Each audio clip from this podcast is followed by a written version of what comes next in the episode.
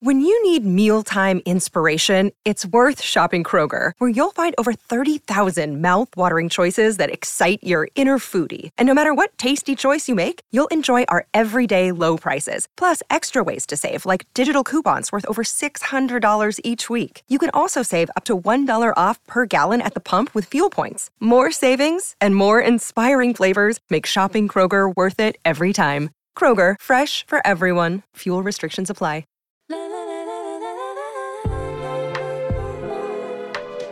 What's up, guys? Welcome back to another edition of the DNVR Draft Podcast presented by DraftKings Sportsbook. This week, we are going to start previewing the upcoming season. We're going to be talking about quarterbacks. We're going to be talking about running backs. We're going to talk about our top five at each position, and we're going to go through some of the watch lists. And we are going to wrap up just with some preseason thoughts on who the biggest, or what positions I should say, will be the biggest draft targets for the Broncos going into the 2023 NFL draft. Before we get into all of that, MMA fans, as the fighters face off during UFC 277, you can take down your own big win with DraftKings Sportsbook, the official sports betting partner of UFC. This Saturday, new customers can bet $5 on any fighter to win, get $100 in free bets, win or lose. And if you want even more action, you can double your winnings with the same game parlay. Combine multiple bets like which fighter will win, how long the fight will last, and more. Just place your UFC 277 same game parlay, and if it hits, you'll win double. DraftKings is safe, secure, and reliable. Best of all, you can deposit and withdraw your cash whenever you want. Download that DraftKings Sportsbook app now. Use the promo code DNVR. Bet $5 on any UFC 277 fighter to win. Get $100 in free bets no matter what. That code DNVR Saturday only at DraftKings Sportsbook must be 21 or older. Colorado only. New customers only. Minimum $5 deposit restrictions to apply. See DraftKings.com slash sportsbook for details. If you have a gambling problem, call 1 800 522 4700. Pew, pew, pew, pew. I'm here with my main man, Jake Schwanitz. It is another short crew episode, but that's okay. It just means we get to talk more and uh, we don't have to listen to Hank. So, I mean, that's always a, that's always a pro. No, I'm just kidding. We're, uh, we're going to throw some shade his way because he's not here and he can't defend himself. And that's really all it comes down to. Have to. You have to, um, especially now that he's on the Broncos beat. Um, it feels like it's all fair game at this point, isn't it? We just want to keep him humble. You know what I mean? Like little Hank, all the way from Montana. He's worked his way up. It's great. Everybody loves to see it. He certainly deserves the opportunity, but uh, that doesn't mean he's not going to catch a few strays uh, from me every now and then. And honestly, I know that uh, he'll do the same to me. That's just how it works. That's what that's what our relationship's all about. Um, I, I can't wait though. CSU rivalry never dies. No, exactly. I mean, we might we might not be playing every year, but we get the pettiness out and other interactions. Like you're walking, both guys are going to the door. I'm gonna beat him to the door. Why? Because I got to win that competition. Life is a competition. Uh, I, sound, I sound like one of those douchey guys on TikTok who's like, if you don't view your life through this lens, you're getting left behind. Here's five products that changed my life. oh, All right. Um, I'm excited though. I'm excited to finally get into this because we're finally starting to talk about, you know, college football. It, it's been a lot of hypotheticals about like what the game is going to look like, but now we're actually going to talk about the players, the the games themselves, and and not, you know, what could may or may not happen, you know, with, with conference realignment. It's just become kind of a lot. But uh, you have a couple of watch lists you wanted to bring up. So uh, where do you want to start with this? Um, yeah, let's start on the quarterbacks. I mean, uh, how does it feel though? Uh, you know, entering a draft season, entering a college football season, uh, as Bronco fans, not having to worry about the quarterbacks coming out this year. Oh my God, what a feeling, Justin! It's just a completely different mindset this entire year. It's going to be fun. It's going to allow us to just kind of focus on all of the positions. I mean, we just got so so locked in on QB and, and tackle a little bit to an extent, just because those have been the needs for. I mean, really going back to like 2015, it's just been a consistent need for these teams. You could still argue that tackle may be a need, particularly right tackle, but yeah, Russell Wilson, changes everything, right? Like I, am I'm really looking forward to watching these quarterbacks, and it's going to be fun to just get to to see the race unfold. without the context of like, God, if we don't land one of these top three, we're screwed. yeah, exactly. Um, and it's a talented class. Uh, I've got uh, the Davy O'Brien National Quarterback Award watch list pulled up here. Um, a lot of interesting names. Uh, I think it's worth mentioning that I see Caleb Williams on this list. So um, it's not going to be all draft eligible guys, but I'm assuming most of these guys are just looking through it real quick. Um, and let's just start at the top. I mean, Bryce Young, CJ Stroud. It seems like entering this season, that's going to be kind of the debate that really defines this QB class. Both guys came out as first year starters last year, lit the world on fire. Um, personally, for me, uh, I'm not quite there in CJ Stroud yet. Um, a bit shaky starting off last year. And uh, I just want to see him carry over some of that consistency that he ended last season with.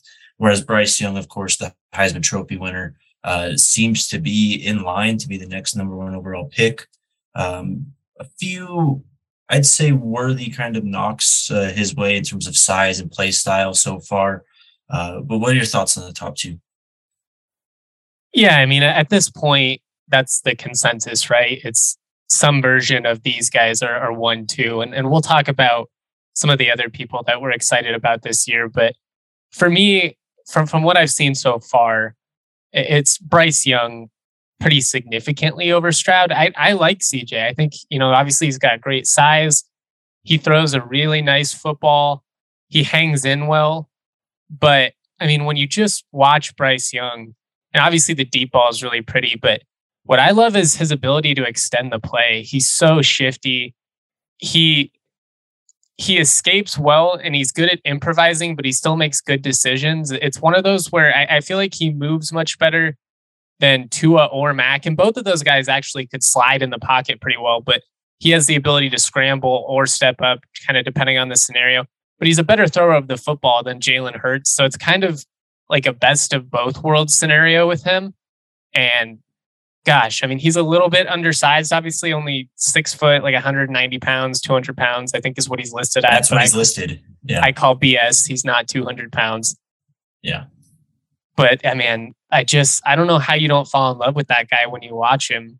He's one you kind of have to be careful with, though, because if you just turn on the highlights, you're like, this is the greatest quarterback I've ever seen in my life.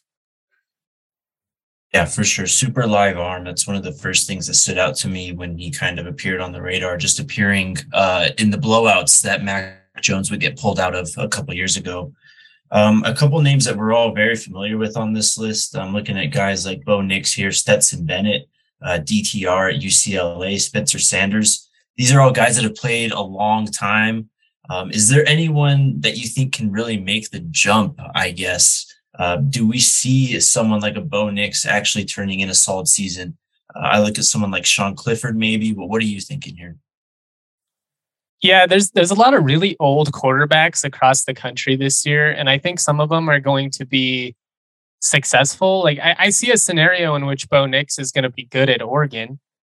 Do I think he's going to play his way into like the top five of my draft board? No, I just I we've seen such a large sample size with some of these guys. And I feel very similar with, you know, DTR. He's he's improved significantly and I give him, you know, great credit. But I feel like with some of these guys, they they are who they are at this point. I mean, when you look at them or, you know, the Brennan Armstrong of Virginia or just some of these redshirt seniors, a Tennessee's quarterback. I'm trying to blank on his name, but he's he might be the most dynamic athlete of any of them, but he doesn't make any reads. He's a redshirt senior, and he always looks to run first. So that's that, that's a concern. The the guy I want to hear about though, the, the guy our audience is dying to know is where are you with our boy Phil Jurkovec? Is he gonna is he gonna oh, crack man. your top five or is that redshirt senior tag is gonna be tough for him? Coming off of an injury, he's old. But he's um, our guy though. We can't abandon him now. He is. Uh, I'll tell you right now. I sli- I put him at number five, sharing number five with someone. I just had to throw him in that spot just because I, I have to. He's on kind of like my personal watch list here. Um, you know, battled with injuries the past couple years. Of course, the transfer from Notre Dame uh, during that COVID season in 2020, where I mean he played lights out. Then um, we'll see what happens. I mean, he's still got Zay Flowers there, uh, some good offensive linemen also. I think the settings around him. And uh, yeah, I'm gonna still carry that banner until uh, he gives me a reason not to anymore. Uh, someone else I'm interested on this list, Malik Cunningham, uh, the guy at Louisville, the dual threat player. Um, you know, a lot of people are going to profile him similar to Lamar Jackson because he does kind of have that same athleticism and arm power. Um, just hasn't really shown the consistency of someone like Lamar. Uh, he's someone I think of here. Uh, Bo Nix, yeah, interesting uh, fit having him at Oregon. I think it's going to be one of the storylines of the season, watching how he kind of, I guess, progresses. I heard a very surprising stat yesterday, uh, listening to a Pac 12 uh, preview podcast. Number one was Bryce Young in this category. Number two was Bo Nix. And, and this is actually a good stat. He was actually one of the more successful intermediate throwers in last year's class. He came in number two. It throws from 10 to 19 yards in terms of completion percentage. That just shocked the hell out of me. Uh, because when I watch Bo Nix, uh, completions seem to come few and far between. Um, but yeah, just an interesting situation there. If you want to get started on the uh, your top five, go ahead and hit it with us. Yeah, just the, the last thing I'll say before we kind of dip into these and it's just a weird year because I think some of the quarterbacks that are could be called the best quarterback in college football outside of maybe Bryce Young and Stroud, if you remove them from the conversation, the Phil Jurkoviches of the world. It's going to be weird because I think a lot of these guys, him, Bo Nix, they're going to have good seasons, but it's like if, if you're framing it from a NFL draft perspective, and, and that's what I did with this list. Um, I don't have them in the top five. Age is a big factor, injury, some of that kind of stuff. But I'll just jump right into it then. Bryce Young won. I mean, he's got the best deep ball of anybody that I've seen in college football. I already talked about his ability to extend the play. I, I just think for a guy that looks like he's playing chaotically, he's very much under control, and the numbers don't lie in that regard. So I, I, I very much love him. I think he's going to have a huge year. I think expectations with this Bama team have got to be through the roof after what they accomplished last year and the fact that, in my opinion, they have the best quarterback, best edge rusher, and uh, we'll talk about this later. Surprisingly, they might have the best running back too. And we'll talk about that a little bit later because Robinson's a stud at Texas, but I'm telling you. At three, though, and I have Stroud too, just to make that clear. I I want to see more from him, but I, he, he's my two. Three, I went with Tanner McKee from Stanford. Um, okay. He, that offense is super boring. And I only was able to watch three games because it was just like, oh my God, like this. I, I feel bad for the Cardinal fans. It's, it's a more effective version of what Steve Addazio is trying to do. At least they're actually tough and able to run the football. So, like, they do do what they set out to. But man, in 2022, it's weird to see six six. Um, he he makes some really impressive throws down the sideline. His ball placement it, it looks nice coming out of his hands. I will say there are times where it kind of seems like the ball is floating a little bit, and I'm not sure if it's because he's tall and it's just like a deceptive angle. I, I, he might need a little bit more zip on the ball, I guess, is, is what I'm trying to say. But I don't know, man. I, I think he's a guy that really could surprise some people this year because he's got the frame. He throws a really nice ball. He's makes good decisions. He's good in the pocket and he can run. I mean, he's a guy that I think could be very effective in, in modern football. Do some RPO stuff with him. But uh, yeah, he's he's my number three. Who do you have? Um, yeah, so same top two. I actually went with Will Levis at number three. I want to kind of go off your Tanner McKee pick here, um, just because we've seen Davis Mills kind of step in uh, from Stanford as a rookie last year and really show that he can, you know, at least not look terrible at the NFL level. I don't want to get too hype on Davis Mills uh, so far. Looked more competent season. than what we'd seen from Broncos quarterbacks the last couple of years. You take away that one fluky Thursday night performance where he just got his the first one, I think. Yeah, yeah, it was brutal, but he was good, man. That was like uh, they had nothing to work with, and he was able to kind of lead some drives and get that offense going. You know, I don't think McKee's a sexy pick, but I think he's got all the right tools, and in in the right situation, I could definitely see him being effective. Sure. Um, and I think just as long as David Shaw's at Stanford and they continue to run this super pro style offense and they keep on finding these quarterbacks uh, that are able to execute at a high level, you're going to keep seeing guys like Tanner McKee and Davis Mills on these watch lists and getting drafted pretty high. Um, but my third guy, I put Will Levis here. Um, just playing in the SEC, the kind of dual threat ability and the way he was able to sort of carry Kentucky at times last year. Um, I know Wan'Dale Robinson was a big reason for their success, uh, but Will Levis is looking to have a big year this year. I thought about moving him down because of the uh, the mayo and the coffee thing.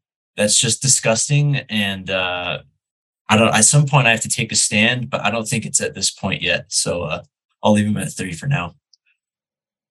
Yeah, I I had him at four. Um, I I almost took him off my list too, just because it, that that was the grossest thing I've ever seen. it's so nasty. It was one thing to see the tweet, but to see the video, because I thought it was a joke, and to see the video, come on, man! Like we gotta. That's a bit. He is playing the hell out of it. I just gotta say. Uh, straight to but jail. That's all I have to say. Straight to jail. we need to have. We have to have some standards as a country. There, there are most things that we cannot agree upon but this should not be a divisive topic. We are an anti mayo in our coffee country. What the fuck? but yeah, he's uh, Kentucky is my guilty pleasure team. Like I, they just they're tough as hell on both sides of the football. They're always going to be in it.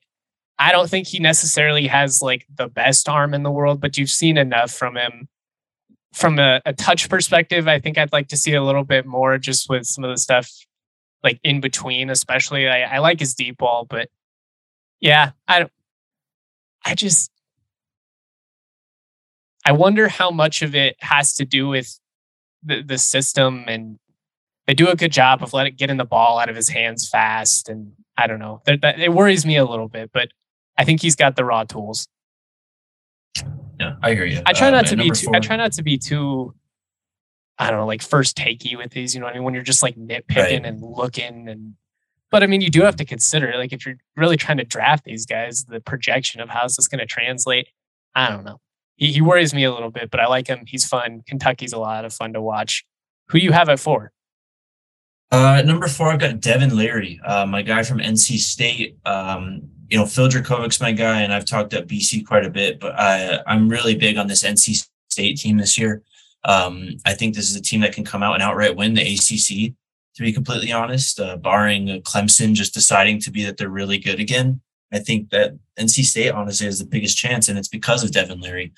Um, he's got a few weapons on the outside. Of course, he loses Ikem Ekwonu, so offensive line isn't going to be nearly as good. But I've seen a lot from Devin Leary that I've liked. I think he gets the ball out really quickly, uh, really accurate, um, just good command of the field. He's also one of those guys that's kind of mobile. Um, you know, I'm not going to call him Lamar or Kyler Murray here, but he's a guy that can kind of run around and get the uh, dirty work done if he has to. Um, and then at number five, uh, I, I, already mentioned Jurkovec there. And then I slid in Jake Haener right next to him. Um, just based off of last year and how impressed I was from his play. Uh, I just want to see if he has that next level. So I think he deserves the respect to at least uh, as we enter the season be on the list at number five for me. Uh, we'll see if he sticks there, but I think he's a guy that um, when it comes down to mentality and toughness, uh, that's what you're looking for in a quarterback. The ability might not be all there, the ceiling might not be there, uh, but in terms of a guy that you want behind center, kind of leading your football team, uh, he's one of the best in college football. No, I agree. Uh, I had Leary at five. I did put him over Haener as much as it pained me. I, I think he's really effective in play action. You know, I, I, agree with your assessment. He's not Kyler Murray, he's not Lamar, but he's got some escapability. They run some RPO stuff for him at times. He he reminded me almost maybe of like a Jake Plummer with a better arm. Uh, you know, he's really effective on those little rollouts. He gets dumps the ball to the tight ends a lot. I, I like his game. It, it reminds me of what I grew up watching. I would put Haener just on the outside looking in. Um, I'd put him at six. And then behind him, I'd probably put like Grayson McCall of Coastal Carolina. I like he throws a nice ball too. Also, another guy who's not, you know, Kyler Murray, but is effective in in those run scenarios. Um, there's a lot of really athletic quarterbacks this year, man, but they're all really small. And that's what worries me with Haener is he he like Bryce Young, they're probably right around the same size. So it feels a little bit hypocritical of me to be like, well, it's not a problem for Young, but it's this massive problem for Haener. Haener runs around a lot more. He plays a little bit closer to RG3 than Russell Wilson. Got a bit of that uh, kind of irrational fearlessness to him to his game. And it's what makes him fun. Like it's it's the reason they were able to win that UCLA game on the road. It's I mean, you watch him just getting beat to hell and get up and make throw after throw after throw.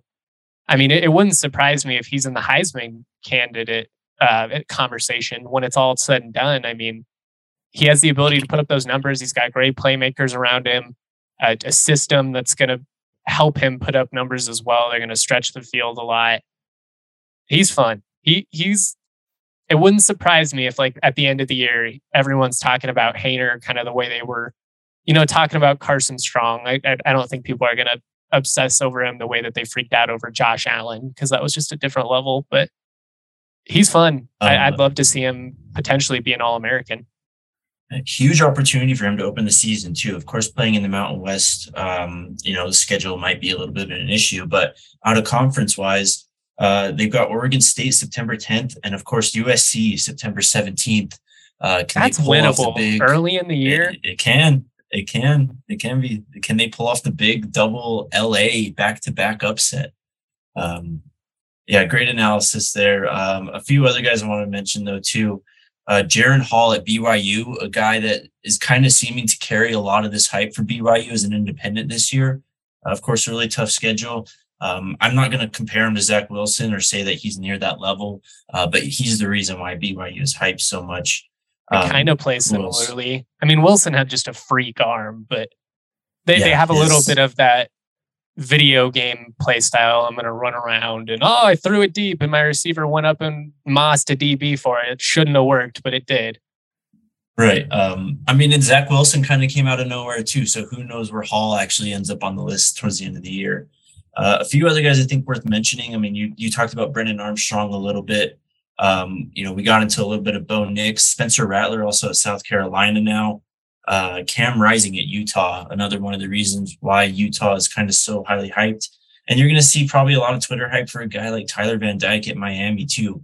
Uh, you mentioned Hendon Hooker at Tennessee, KJ Jefferson at Arkansas. Also, as you mentioned, a lot of athletic, dual thready type quarterbacks. Anyone else that you think is worth mentioning before we move on?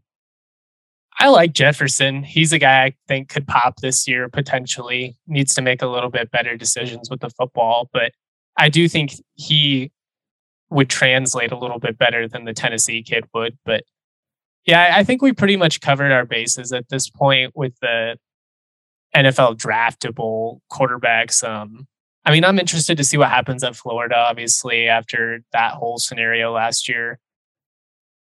And then Georgia. Also, shout I mean, out, uh, yeah, it's with Stetson Bennett. Um, I also want to shout out Grayson McCall at Coastal Carolina, a guy who's played really well over the past two years. And there's a big season here too. Yeah, him and him and Haener were my just outside. So I, I like both of them. They they played a lot of big time games. That's another thing. If you want to talk about like a leader, you know, if you want to obsess over something like that, I think Haener, I think uh, McCall are exactly that. They have made up for some deficiencies at, at points. They have been able to overcome adversity. You know, it's it's corny, it's stereotypes, but stuff like that matters. I mean, I you know, a quarterback that crumbles under the pressure all the time. I don't want to take shots, but Spencer Rattler, I feel like, is a pretty good example of this. Somebody who has all the talent in the world, but would you ever feel comfortable with that guy leading your team down the field? Like, there's two minutes left. We need six. He's got the arm to do it, but I don't know if he has it upstairs. I think that's exactly the Bo Nix argument. I mean, agreed. You know, physical talent and uh, you know just using your eyes. This looks like a guy that could potentially be you know one of the better quarterbacks, not only in college football but potentially entering entering the draft. Uh, it just comes down to the consistency and kind of the, as you mentioned, the decision making, the upstairs, uh, you know, fortitude. Do you have that? Some guys do and some guys don't, and it's kind of apparent who does and who doesn't. I get it, man. Sometimes I force a pick on Madden and I'm like, he was covered. Why'd I throw? No, I'm not, not going to compare myself. But uh, Breckenridge Brewery is the official beer at DNVR. Beers on tap and regular seltzers will be sold at the bar once we are reopened. You guys know we love our Breck Brew at DNVR. I got a trunk full of Breck Brew right now, heading to the mountains to spend some time with the family. It's going to be awesome. Oh. They have a beer for any occasion. Personally, I'm a mountain beach kind of guy. Can't go wrong with Avalanche Ale, but they've got hard seltzers, they've got hard lemonades, they've got hard sodas, Juice Drop IPA, Strawberry Sky, Vanilla Porter, you name it, they've got it. What's awesome is if you check out the Breck Beer Locator, you can find the closest liquor store, grocery store near you that sells all of those delicious Breck products. Go check it out, breckbrew.com. You love Breck, we love Breck. It's all about that Breck baby. All right, let's talk about the running backs because this is going to be a really fun year for running backs. It's going to be a fun year for quarterbacks. Um, but I came in when I wanted to do this list I was like, well, I'm just going to mark Bijan Robinson off at, at number one. That's done. Check. I viewed him that way for two years. But man, I've been watching a lot of Jahmyr Gibbs lately because he transferred to Bama from Georgia Tech. And this guy really reminds me of Dalvin Cook. Like he is so explosive. He's so fluid in the open field. He's got this ability to just hit that next gear to get to the second level and outrun everybody. Effective as a pass catcher. There's some really really fun running backs. So who are who are some of the guys that we should keep an eye on uh, outside of Jahmyr Gibbs and Bijan Robinson, and and then we'll talk about those guys as well. Um, yeah, I mean, there's quite a few veterans. I mean, I'd be I have to start off with my guy Blake Corum at Michigan. I thought he played awesome last year. Um, and the guy he ended up replacing who he caused the transfer, Zach Charbonnet. Um, I've got him pretty high on my list. I do too. Uh, his style, um, he's a big bruising back. Uh, so his his play style is uh, we'll get to that conversation when we get to it, I guess, in about March or April. But um, I don't really know if it's the most sustainable. He did break a ton of tackles last year. I think it was upwards of uh, almost 70 tackles last year, which nearly led the country, if not was very close. So uh, it, it, it's awesome to watch at this point. I mean, he's one of the reasons why I think the UCLA running game was so good. Of course, they had Brittain Brown too, but Charbonnet was just on a different level. Um, lots of returning guys though, guys returning from injury. Mohamed Ibrahim uh, with the torn Achilles last year in the opener. Uh, he was very impressive in that opening game. It's a shame we didn't get to see more of him. Uh, you already mentioned Bijan Robinson. Um, man, there's just so many guys. Uh, I'll tell you another guy who I don't have on my list that I'm intrigued by is Will Shipley out of Clemson. Uh, he's someone I've kept my eye on over the past few years. He's got breakaway speed. Uh, we'll see if Clemson's able to get back to at least fighting for the ACC title this year. Uh, if they do, I think DJ and Will Shipley will play a big role in that. Uh, what about you? Who do we got for you? I'm glad you brought up Charbonnet because he's. I agree. I don't know how you know, five years from now, is he still going to be able to run that that same style? We shall see. But man, he's a freight train. Nobody can bring him down. He was out there just kicking LSU's ass. Rewatching that game, I forgot how much of that game was just him, like between the tackles, going for eight, nine a pop. And I like that we, I like that we saw a little bit more versatility from him once he went to UCLA. They used him as a pass catcher. That makes me you know, feel a lot better about how his game's going to translate to the next level. But yeah, he, he is awesome. And then uh, going a complete 180, my guy Deuce Vaughn. He he's mm. the most fun player in college football. I'm comfortable saying that. Five foot seven, listed at 170 pounds. So who knows what he actually is. But when you watch him, man, he runs so hard. He does not shy away from contact at all. He's really hard to bring down because he's got such a low center of gravity and he just gets below your pad level. He's hard to see, I think, coming behind those offensive lines. I, I, I don't know what his game would look like at the next level, but I do think there is a way for Deuce Vaughn to be a productive guy, even in the NFL, because I just think somebody that athletic, that unique with the right coaching staff. I don't want to get lazy and, you know, another Kansas State small back and be like, he's the next Darren Sproles but he could be that type of player that, you know, scat back, effective as a return guy, use him on third down, swing passes, screens, all kinds of stuff. Kansas State could be sneaky this year. I've talked about it a couple times. Them, they got Adrian Martinez from Nebraska. They've got some experience defensively. I like what they've got. They're they're a team I've got my eye on to potentially make some noise. Yeah, you've been on them. I hope the listeners are taking note, like I have, to put Kansas State early on the watch list this season. Um, before we get into top fives, too, I want to mention also Jarek Broussard, uh, transferred out of Colorado to Michigan State. He is on this list. Uh, of course, kind of battled injuries, just inconsistent play overall from the offensive line uh, last year. So, you know, in terms of production, it was somewhat disappointing. He did have a few games towards the end of the season where he kind of looked like the old Jarek. Um, but getting back to that 2020 form, we just saw Kenneth Walker just completely run over the entire country, nearly win the Heisman and take Michigan State into the playoff.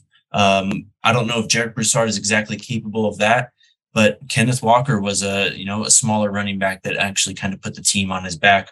We'll see if he's able to do that at Michigan State. All right, Justin. Uh, let's start off with the list, man. Who you got at the top two here? All right.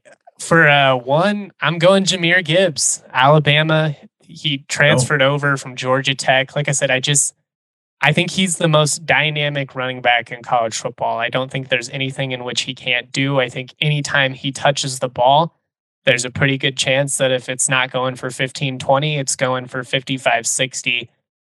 I think he's one of those guys that, admittedly, I just did not watch enough last year because he played for Georgia Tech. And then, uh, you know, once I saw that release, oh, Alabama signs him, you know, you go and you look at him. First time I saw him, fell in love.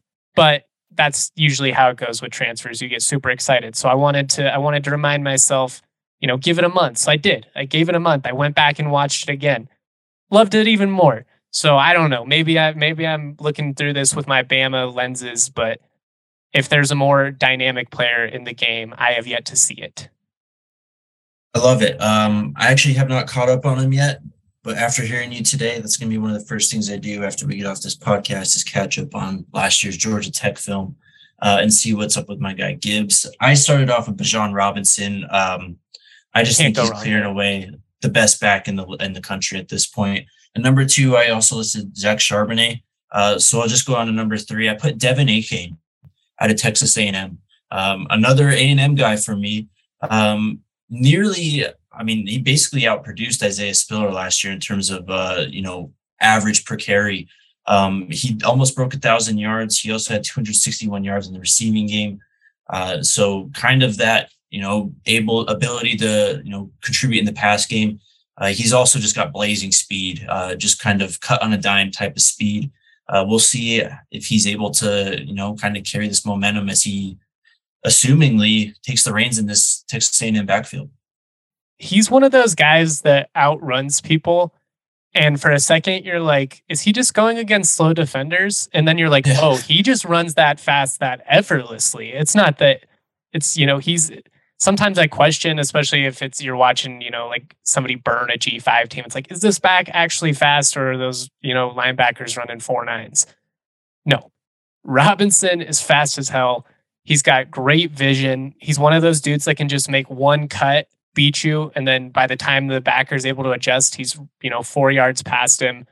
Love him. I would have been my one if I didn't completely fall in love with Jahmyr Gibbs, but those two are Let's go. so fun. Uh, three, I have Charbonnet as well, so we're we're really high on him. Uh, four, uh, I struggled here. I wanted to do Deuce Vaughn. I just have a hard time saying it with how small he is. I just we'll see. I think he's a little bit of a of a novelty player. He's got to be in the right system, but I think the potential is there.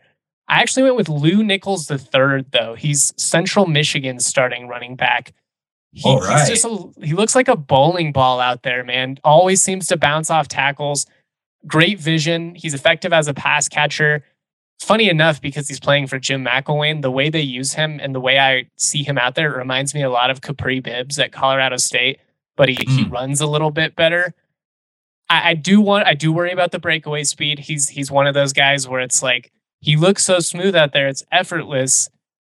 Are these slow MAC defenders or is this going to translate? So that would be my only concern. But the guy's a stud. If you haven't watched him, go check him out. And he's going to be a fun midweek watch when it's Tuesday night and the MAC's on and nothing else is happening.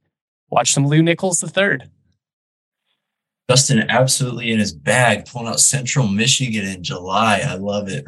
Um, moving on to my number four. I think, I don't know if this is just out of respect, but this is a guy that's finally getting an opportunity to lead this backfield. and he's a Georgia running back. So I put Kenny McIntosh at number four. Um, you know, he's kind of waited behind Zamir White the past few years and has played nicely in a rotational role. Um, I, I, just am excited to see him in a full time role here. Can he be kind of the next Georgia running back? Uh, they lost a lot on the offensive line. They lost the whole left side, um, but it's Georgia. I have faith that they'll be able to replace the dogs up front.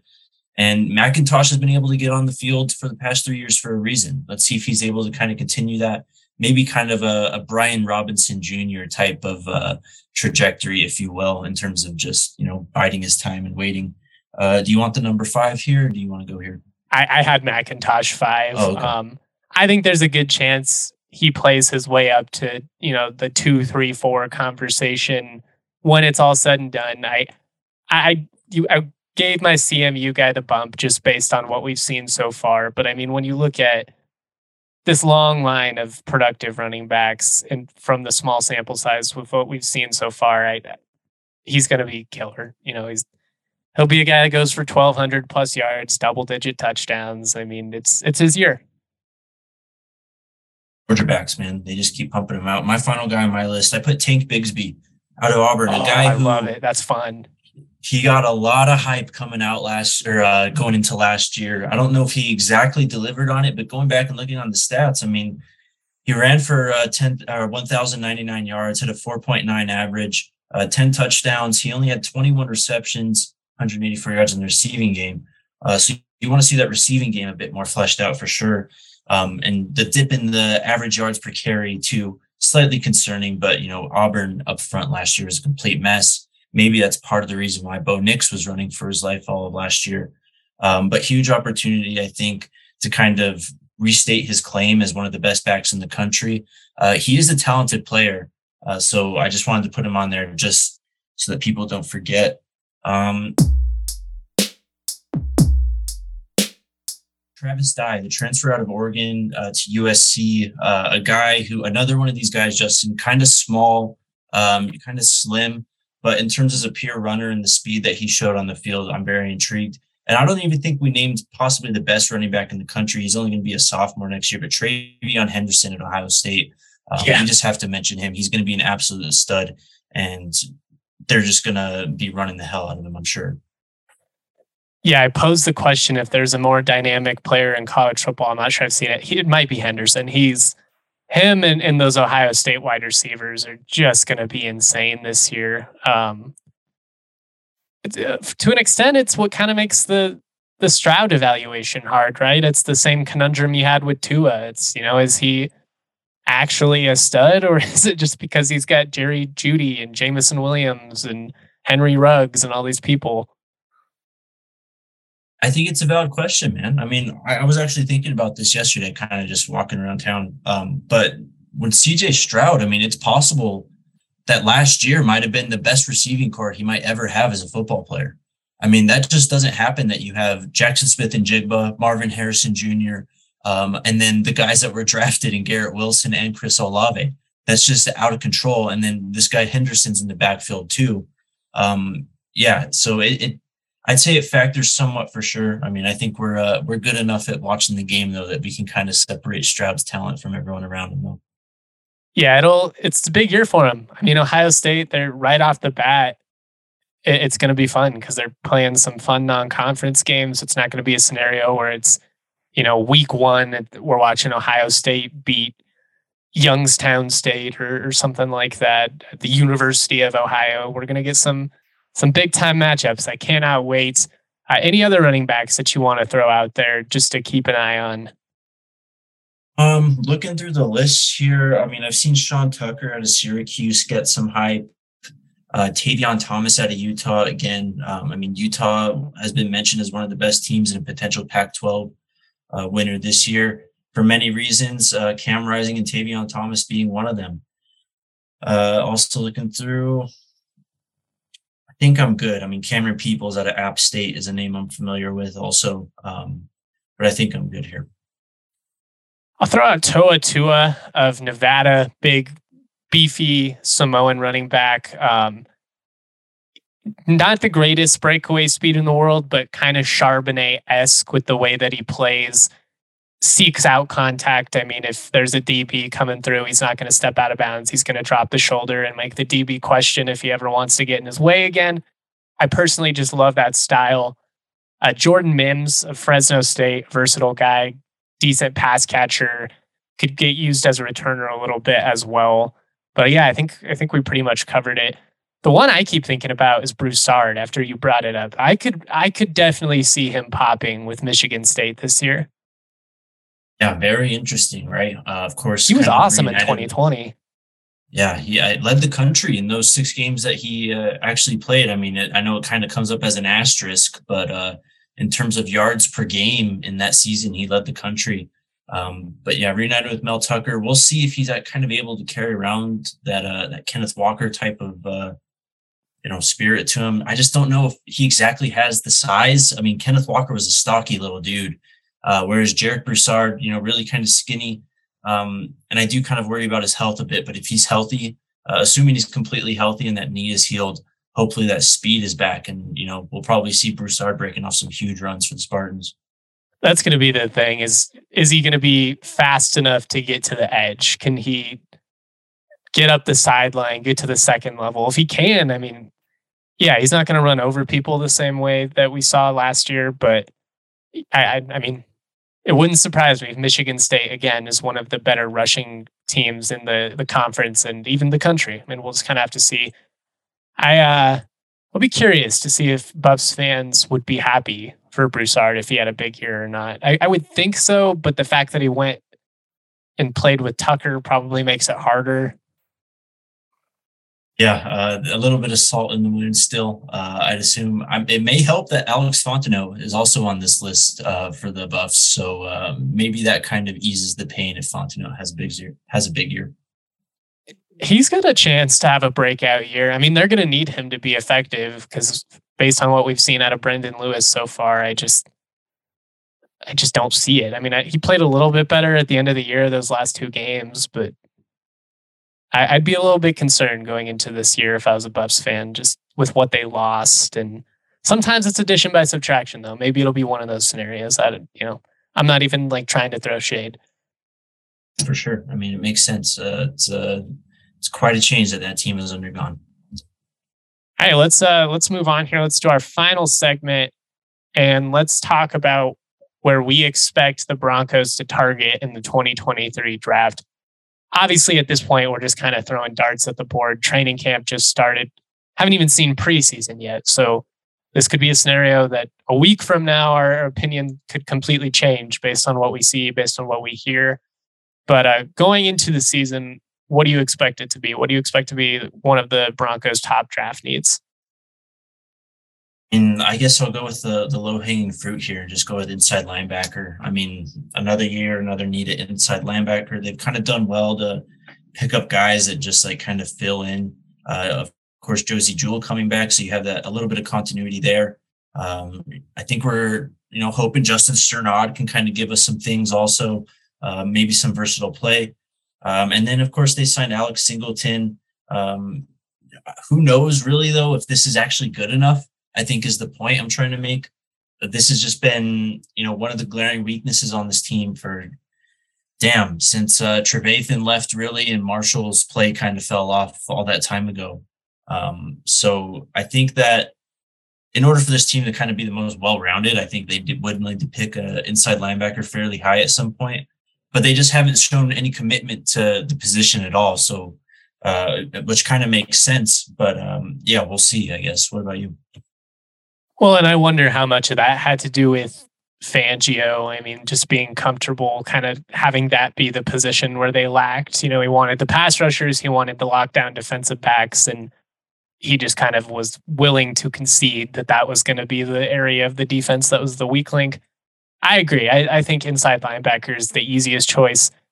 Outside of that, probably go back to right tackle. Uh, potentially even left tackle, depending on you know how Garett Bolles looks this year. But I mean, he's getting older. Like he he has looked good these last couple years. It, it he finally got to that point where we needed him to be. But the, the depth is definitely a concern for me. The fact that it's basically just been a revolving door at right tackle between Fleming and whoever else they've bring in for a couple of weeks. They just they've got to solidify it. They got to get some continuity in that offensive line if they're going to have any chance of, you know, competing in this electric AFC West. Yeah, uh, you kind of reap what you sow when you draft these older prospects, right? Uh, Garett Bolles entering his what is this? I'm sorry, I don't have off the top of my head. I think six seasons, six year, season. I think, yeah. At age 30, yeah, um, it's just you know this is why you you kind of warn against drafting those older prospects because I mean, even if they do hit, you're just going to need that need or that position that much sooner. Uh, I'll go back to running back too uh, to keep in line with today's show. Of course, Melvin Gordon brought back on the one year deal again. We'll see how Mike Boone actually looks if he's able to stay healthy all year and actually contribute to this backfield. Um, I don't need to tell you about my guy Javonte. He's an absolute stud, but it seems that they're kind of committed to keeping his carries somewhat limited and at least sort of splitting the backfield. And going back to, I mean, damn, we've talked about this about two years too. They don't really have a weapon out of the backfield in the passing game too. Um, I know that Gordon kind of does some great things in that department, and Williams has shown some flashes. But I'd like an actual weapon out of the backfield. Uh, just going back to my list, someone like Devon Achane, uh, you get something like that out of the backfield, a, a quick, uh, impactful option in the passing game and as a runner. Uh, that would be something that I would be looking for. If I was in control, we'll see though. They kind of nixed me on that one in April, so we'll see. Yeah, I I think it's going to be. I mean, I, would be very surprised if Melvin Gordon is back next year because either the only way I see him coming back is if he has a down year and they're able to get him back on a crazy cheap deal. Because if he pops at all, then I imagine he's going to try and get paid somewhere else. And if he's just like okay, then I don't know if it's worth bringing him back either because he's still going to probably want at least what we're paying him now. So it, this feels like it's probably the last year of Melvin Gordon in Denver. Uh, Nathaniel Hackett has been very complimentary of him. That is something that stood out to me. I mean, but yeah, I think if you could get a another change of pace back to mix it up with Williams, even I mean, I like a Charbonnet paired with him. You'd have two guys that can run hard, but he down. catches it yeah. out of the backfield well. I mean, I'd love that. Or my guy Deuce Vaughn, obviously, that would be a complete 180. That'd be like smash and dash. You don't get this little bit of thunder and lightning out there. I don't know. I just I want to see this offense be creative. You have a quarterback in Russell Wilson who historically, when he's been at his best, it's you know when you run the ball well, when you create those opportunities and play action, then you you know attack over the top. But you need that running back. You need that component. Whenever he had a great running back, that's when he was best. I think they have it in Javonte, but like you said, they they do seem committed to not doing the the bell cow approach. And honestly, that might be an outdated concept. Like other than the Derrick Henrys of the world, how many running backs are there really that on a week to week basis, it's like, all right, we're going to give you 30 carries. Right. No, I completely hear you. But I mean, at the same time, we just spent how long going through how many names at running back? And this is every year, man. The the college game pumps out these running backs um, so, I mean, I don't know. This is something I've kind of thought of too. If I was in the uh, the position of George Paton in a decision making role, um, in a kind of team building role, um, I don't know why you wouldn't at least take a running back every year, if not every other year, just to have fresh legs in the room. Um, I mean, who cares if they hit or not? Who cares if Javonte is really good?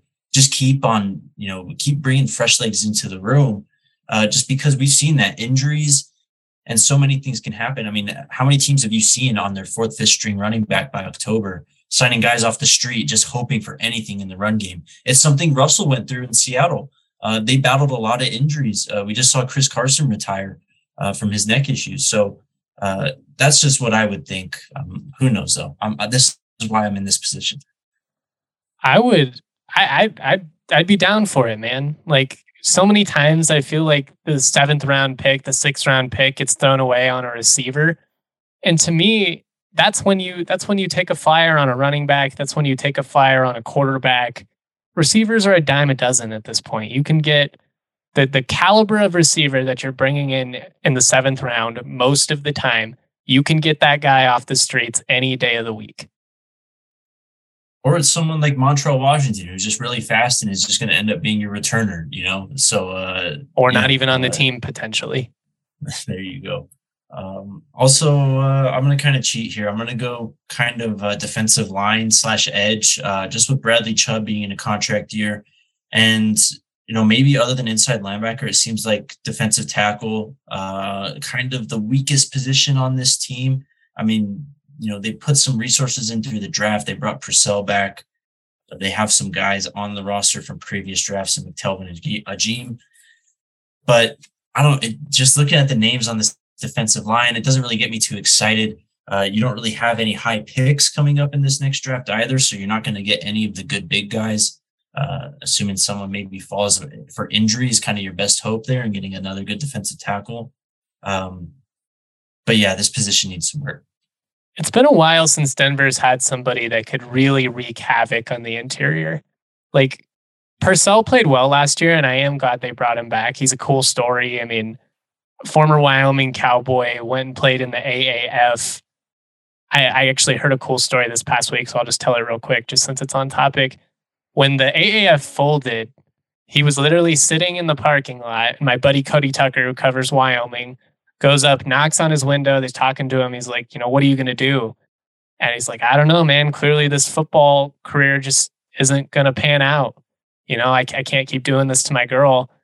And a couple months later, somehow ends up making it on the Broncos, being impactful. So I, I love stories like that. I'm rooting for him. But you need you know, you need someone to be that Malik Jackson in 2015, even Derek Wolfe when he was played on the inside. Like you just need somebody that's not just going to eat up space, but is actually going to, you know, create a little bit of pressure every now and then. Right. I mean, it seems like there's a lot kind of weighing on this DJ Jones signing. Um, you know, I think he kind of is in the position where he really has to have an impact and stay on the field. Otherwise, the guy the from Tennessee they got that got hurt week one, like lad a year or two ago. The defensive lineman. Oh Jesus Christ! Number ninety nine. What was his? Yeah, you know name? who I'm talking about. Why am I not? I don't know. I'm just trying to blank on his. He was like a legitimate player too. Yeah. Anyways, it feels like that. It feels like we're setting up for a scenario where it's like, oh, we got this guy. He's gonna come in and kill it, and then week one, if he goes down, it's like, oh, wah wah wah. Yeah, exactly. I mean, we'll see exactly. I am going crazy right now. it's going to bug me for the rest of the day. Sorry. I hope that if you're listening to the podcast right now, you know exactly who I'm talking about, and it's not going to be one of those screaming at us. I I should know it. I yeah. I, in my defense, the amount of names that I learn in a college and NFL season and high school because I have to cover recruiting too, they start to blend together after a while, guys. Yeah, absolutely. Jurrell Casey. Jurrell ah, Casey. Good God, that was brutal. But yes, it I mean, reminds me of that scenario where it's like if he pans out, it's going to be epic, and you got him on a team friendly deal, and he's shown he can be solid. But if like we're counting on Jurrell Casey, if we're counting on DJ Jones being the anchor of the defense, the the difference this year, I don't know. Like I, I like him. I think he's better than Casey, even. So maybe it's not a fair comparison. But I just it feels like that that situation. Also, compared to Casey, he's much younger too. I mean, Jurrell Casey was kind of coming in towards the Good end point. of his career after Tennessee. Um, so you were kind of just hoping that you could capture lightning in a bottle on that last contract year. Uh, it didn't end up working out, but DJ Jones seems like a guy kind kind of on the other side of that. He seems to be just be hitting his prime uh, entering his second contract now. Um, he got paid, so we'll see if he's able to carry through. Uh, any other positions you want to throw out though before we get out of here? Uh, not from a draft perspective, but I'm just curious. What does your gut say as far as Brandon McManus goes? Is Brandon McManus still hmm. going to be Denver's kicker in 2023? Man, um, Honestly, I kind of hope so. He's one of my favorite Broncos, not going to lie. Uh, his friendship with Vaughn, I thought was one of the coolest things about the team for a while. Um, and from what I remember, I don't remember any kind of bad play last year from him. I think he was still pretty consistent. Uh, the leg still seems pretty juiced up. I mean, he's still knocking balls out of the back of the end zone on kickoffs. He's still hitting them from 45, 50 yards out. Um, it is kind of this weird situation, though, where you're going to have to start like paying your kicker That's what um, I mean. It's which, it's going to be kind of that awkward dilemma where yeah. Do you really want to pay somebody like him Justin Tucker money when he's not? Exactly. He's not that kicker. Like he is an above average kicker, probably top 10, maybe even top 5, but not top 3. I mean, yeah, that's a, that's a valid question. And then you go and look at examples like last year where the Bengals drafted Evan McPherson in what the fourth, fifth round, uh, the rookie kicker out of Florida, and he comes in and kicks ass. Uh, but we've seen it before, you know, uh, like Blair Walsh, these kind of rookie kickers come in and they have great rookie years and then they kind of just lose it for one reason or another. Um, that's a good question, though. I mean, at some point, I think you have, if you're George Paton, you kind of have to put that into consideration. Uh, you do want a reliable kicker. And I think, you know, with Russ on the team now, uh, the fact that you're not having to rely on so many 40 and 50 yard field goals, uh, we might be able might be entering an era where you kind of see a little de-emphasize, de-emphasizing the kicker position. Um, but then part of my mind just goes back to 2015 and how big McManus was in that run, even with Peyton on the team. Well, and uh, when Peyton you don't have team, a good kicker, like again, I'm you while I am trying to make the point that he's not an elite kicker, he's a really good kicker. You'd certainly take him over, you know, the vast majority of the kickers in the league. Bears fans will never forget the double doink. So I mean, it's it's one of those when you don't have one, it, it comes into play really quick. Last position I'll throw out there, and it was actually a position I wanted to see them address this offseason as punter. I think they need more than what they've gotten from Sam Martin. I don't know. I just I watched Stonehouse, and granted, obviously I'm a CSU guy, but being in a conference where I saw him and Matt Araiza just boom the hell out of the ball time after time after time. And I was like, man, this this is a hell of a lot more impressive than what I'm paying to watch at the Broncos Stadium every Sunday. Uh, Sam Martin entering the final year of his three-year contract signed back in 2020. Um, I think it's definitely on the table. I mean, I don't know if we have any. I don't know if they'll draft for the record, but yeah. Right. No, no, I, I get what you're saying. I don't know if we have any Stonehouses or Araizas coming out in this class though. Uh, so yeah, definitely. I don't think looking at draft, but it's something to look at. And, uh, you know, paying Russ is going to happen at some point. They're going to have to pay, uh, Jerry Jeudy at some point. I mean, there's guys PS2 at some point. They're going to have to pay some top of the market money here, uh, coming up in the next few years. So, I mean, would be wise, I guess, to kind of see how you could trim a few million off certain positions and kind of get away, um, you know, in some positions other than like actual important positions. I mean, I don't want to say the punter and kicker isn't important, but if you can trim money there, you trim money there, you know? It's one of those you want the best that you can get at a reasonable budget. Like it's, there are always going to be elite options out there, but I you just don't necessarily want to have to pay for it. Like as, as phenomenal as Justin Tucker is, and I mean, talk about clutch it's not like, you know, because they've had Justin Tucker, they've won four Super Bowls or something like that. You could argue he was a big part of why they won that one, in addition to the most fluky run from Joe Flacco of all time. But I don't know. It's just something to consider. Uh, keep keep an eye on Ryan Stonehouse, by the way. Currently, currently on Tennessee, he's trying to battle with Brett Kern, former Bronco, 15 year veteran, the Titans have been pretty blunt about wanting more. Kern did take a discount to give himself a better opportunity to stay on the team. But if Stonehouse gets cut, let's move on from Martin and let's bring him in. Let's get it done. Amen. And I think part of the thing in his favor too there is we've seen a lot of these kickers and punters, even if they're uh, not high profile like Stonehouse or Araiza, they get second chances. Um, good point. You know, it's just it's just part of the game. You're always going to be trying out different kickers. I think it's an area that you always think you can potentially improve at in terms of performance and also in terms of maybe paying one guy a little bit less than who you have. So, did you see the headline the other day? I believe I believe it was the Buccaneers. It was one of the Florida teams.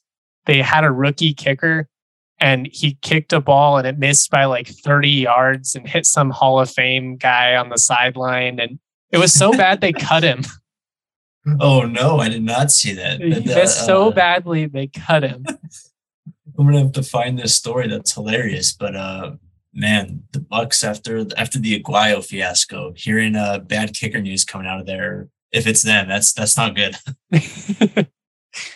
All right, man. This was a lot of fun. I'm looking forward to previewing some of these other positions as we get closer to the season.